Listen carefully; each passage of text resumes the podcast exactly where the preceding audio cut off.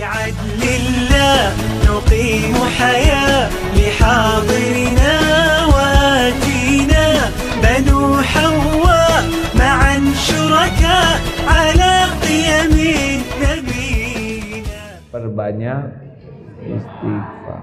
Kalau saya duduk di sini ada meja. Di belakang meja ada ular dan ada kue. Informasi mana yang terpenting tentang ular, tentang kue? Kenapa ular? Bahaya. Jadi yang penting bagi kita itu informasi yang membahayakan, ya. Siapa yang membahayakan diri kita? Dosa orang lain atau dosa diri sendiri? Jawab. Tuh, kenapa kita sibuk mikirin dosa orang? Mana yang membahayakan kita? Dosa dan kesalahan tetangga atau dosa kesalahan diri sendiri? Kenapa kita mikirin dosa tetangga terus? Eh? Bu, mana yang membahayakan ibu-ibu?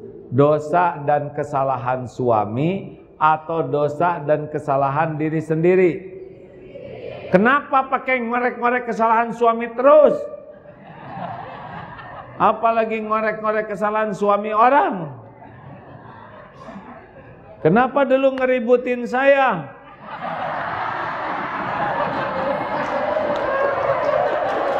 Ken- Kenapa tepuk tangan?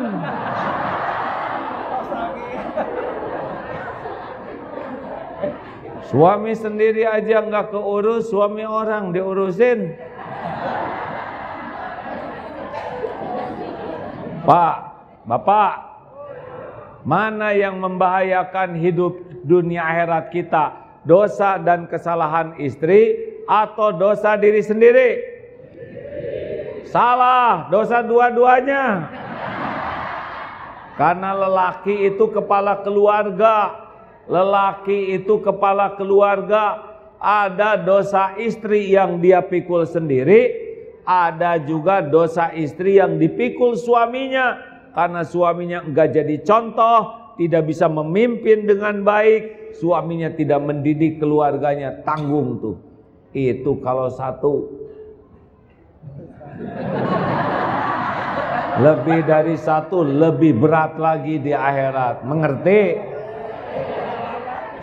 Makanya hadirin yang paling kau kenapa? Semuanya ada takdirnya, Bu. Daun jatuh saja tertulis di lauh mahfud. Masa jodoh nggak tertulis? Betul? Yang bikin rewel tuh karena yang rewelnya yang kurang iman. Kalau sudah yakin Allah yang ngatur, nggak ada yang rewel. Benar? Bapak jadi ngerti ya, kenapa Bapak nggak dapat-dapat walaupun pengen. Karena tidak ada takdirnya, Pak. Udah, udah sepuh, nggak usah banyak keinginan, Abah ya. Jadi, kalau kita ingin dapat kebahagiaan, keberkahan banyak istighfar. Astagfirullahaladzim Ampun ya Allah. Kalau yang lebih tinggi lagi doa Nabi Adam. Rabbana Zalamna Anfusana Wa illam taghfir lana Wa tarhamna Lanakunanna minal khasirin Ya Allah ya Tuhan kami, kami ngaku sudah zolim kepada diri sendiri. Seandainya engkau tidak mengampuni hamba, seandainya engkau tidak merahmati, niscaya hamba jadi orang yang rugi. Doa Nabi Adam tidak nyalahin setan, tidak nyalahin hawa, tapi ngaku zolim ke diri sendiri. Atau doa Nabi Yunus kalau dalam keadaan sulit tuh Pak. Nabi Yunus tiga gelap, gelapnya lautan, eh gelapnya malam, digejeburkan ke dalam gelapnya lautan, dimakan oleh ikan berat tuh pak, tiga kegelapan. Dan ini terjadi Allah lepaskan dari tiga kegelapan yang pahit dan berat dengan tobat. Tobat Nabi Yunus, La ilaha illa anta subhanaka inni kuntu minadz zalimin. Sama-sama. La ilaha illa anta subhanaka inni kuntu minadz zalimin. Sekali lagi. La ilaha illa subhanaka inni kuntu minadz zalimin. Yang mantap. La ilaha illa anta. Subhanaka inni kuntu minaz zalimin. Duh segitu enaknya tiada ilah Tuhan yang berhak disembah selain engkau ya Allah Maha suci engkau Sedang saya ini manusia yang zolim makin bisa ngaku dosa sendiri, makin mengakui Allah yang maha baik, yang maha suci, maha pengampun, lolos. Maaf ya, tidak ada yang mengancam hidup kita selain dolam tu nafsi, kezoliman diri sendiri, yaitu dosa. Gimana kalau tidak tobat? Wa malam yatub faulaika humuz zalimun. Dan barang siapa yang tidak tobat maka mereka lah orang yang zolim. Surat Al-Hujurat ayat 11 udahlah nggak usah banyak ngobrol mendingan banyak istighfar. Tapi pelan-pelan bikin orang sakit hati kita tuh istighfar tuh lagi jengkel astagfirullahaladzim bukan begitu Tiga, kunci pertama apa kalau berbuat baik? Ikhlas. Yang kedua kalau punya dosa kuncinya apa? Istighfar, tobat. Innallaha yuhibbut tawabin wa yuhibbul mutatahirin. Orang yang taat ibadah tapi jadi sombong ada orang yang berbuat dosa lalu tobat, mana yang lebih disukai Allah? Ya, disukainya tuh bukan dosanya tapi tobatnya. Kenapa orang yang taat tidak disukai Allah bukan taatnya tapi sombongnya? Iblis juga diciptakan lebih duluan oleh Allah dibanding Nabi Adam. Iblis itu taat ke Allah sebelumnya, tapi ketika diciptakan Nabi Adam, iblis tidak terima. Dia jadi sombong aba wastakbaro. Dia jadi takabur meremehkan kebenaran dan menganggap remeh menolak kebenaran dan meremehkan orang lain. Jadilah dia terkutuk selama-lamanya. Maka hati-hati nih yang suka ke masjid jangan sampai jadi ujub yang jarang ke masjid terus tobat karena dia malu tapi yang ke masjid terus sombong lebih hebat yang tobat daripada yang sombong. Tiga, kunci ketiga dalam hidup ini adalah setiap saat kita ini dapat nikmat dari Allah. Tapi nikmat ini belum jadi kebaikan kecuali dengan kunci ketiga yaitu syukur. Jadi kalau kita sengsara teh pasti bukan kurang karunia, melainkan kurang syukur. Ada raja stres, nanya, "Hei, orang bijak, saya ini maharaja, kerajaan luar biasa besarnya, istana begitu megahnya dan mewahnya, istri begitu indah, kasur, tempat tidur, selimut semuanya mewah." Tapi kenapa hati saya selalu gelisah? Sedangkan itu tukang kebun, tidak dia kerjanya tukang kebun, kadang makan ala kadarnya, tidurnya juga sederhana tapi kelihatan bahagia dan nyenyak. Kenapa? Kata pengawal, oh paduka, Ini masalahnya adalah 99 keping emas. Dinar keping emas. Coba kasih ke dia 99 emas. Masukin kotak, tulis di luarnya 100.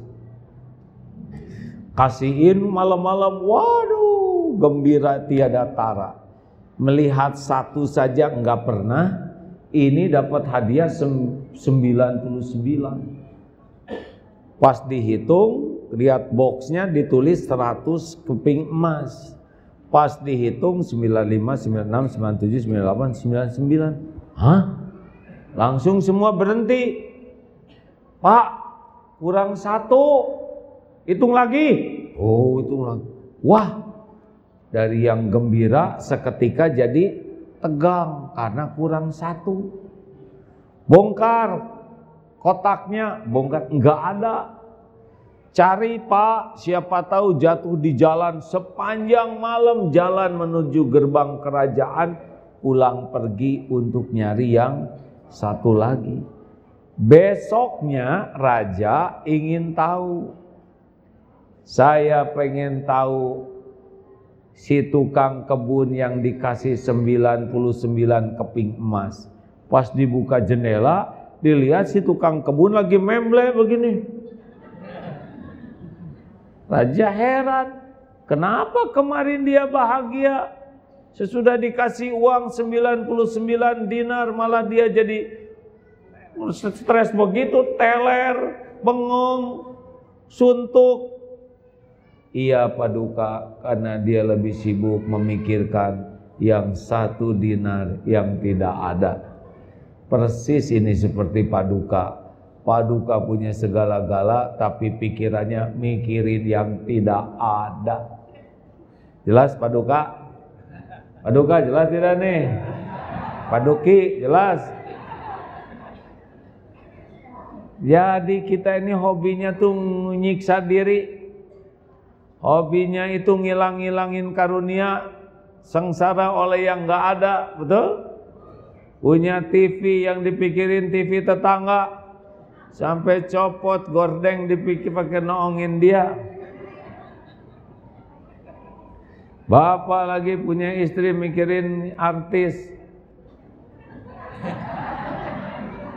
Duh, gimana ya kalau saya sih mau sama artis itu. Yang penting bukan bapak yang mau, dia mau tidak. Hei ibu bapak, kita tuh hobinya nyiksa diri. Selalu capek mikirin yang belum ada, sedang yang ada tidak disyukurin. Padahal yang belum ada itu akan diadakan oleh Allah kalau kita syukur. La in syakartum la dan Jadi jangan takut oleh nikmat yang belum ada. Takutlah tidak mensyukuri nikmat yang sudah ada. Jangan takut oleh nikmat yang belum ada, nggak akan ke mana-mana dia. Tapi takutlah tidak bisa mensyukuri nikmat yang ada. Kalau kita syukur la insyakartum la dan datang. Makanya cara yang paling gampang mendatangkan karunia adalah dengan syukur. Ala kulli hal. Dalam segala keadaan sehat. Alhamdulillah. Sakit? Alhamdulillah. Punya uang? Dipuji? Dicaci? Alhamdulillah suasana lapang diuji dengan kesempitan alhamdulillah. Punya uang punya utang bayar. Enak kue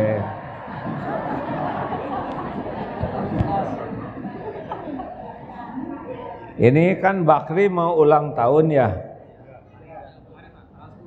Oh, ulang tahun keberapa 78 ini teh Pak Pak Bakri yang 78 perusahaannya atau Pak Burija Bakrinya An? Gimana ya ah, supaya bisa syukur nih dengerin ya. Syarat syukur tuh satu hati. Hati harus yakin bahwa semua yang ada ini milik Allah. Semua karunia datangnya hanya dari Allah. Wa ma bikum min ni'matin faminallah. Apa pun karunia bentuknya yang punya Allah, yang membagikan Allah. Makhluk itu cuma jalan. Semakin yakin Allah yang memberi, makin tenang. Tapi kayak dagang, dagang kita harus tahu yang ngasih rezeki itu Allah, pembeli itu cuma jalan. Jadi kita tidak usah berlebihan kepada pembeli karena mereka cuma jalan. Kalau Allah mau ngasih rezeki, pasti ketemu dengan rezeki kita. Nggak akan ke mana-mana.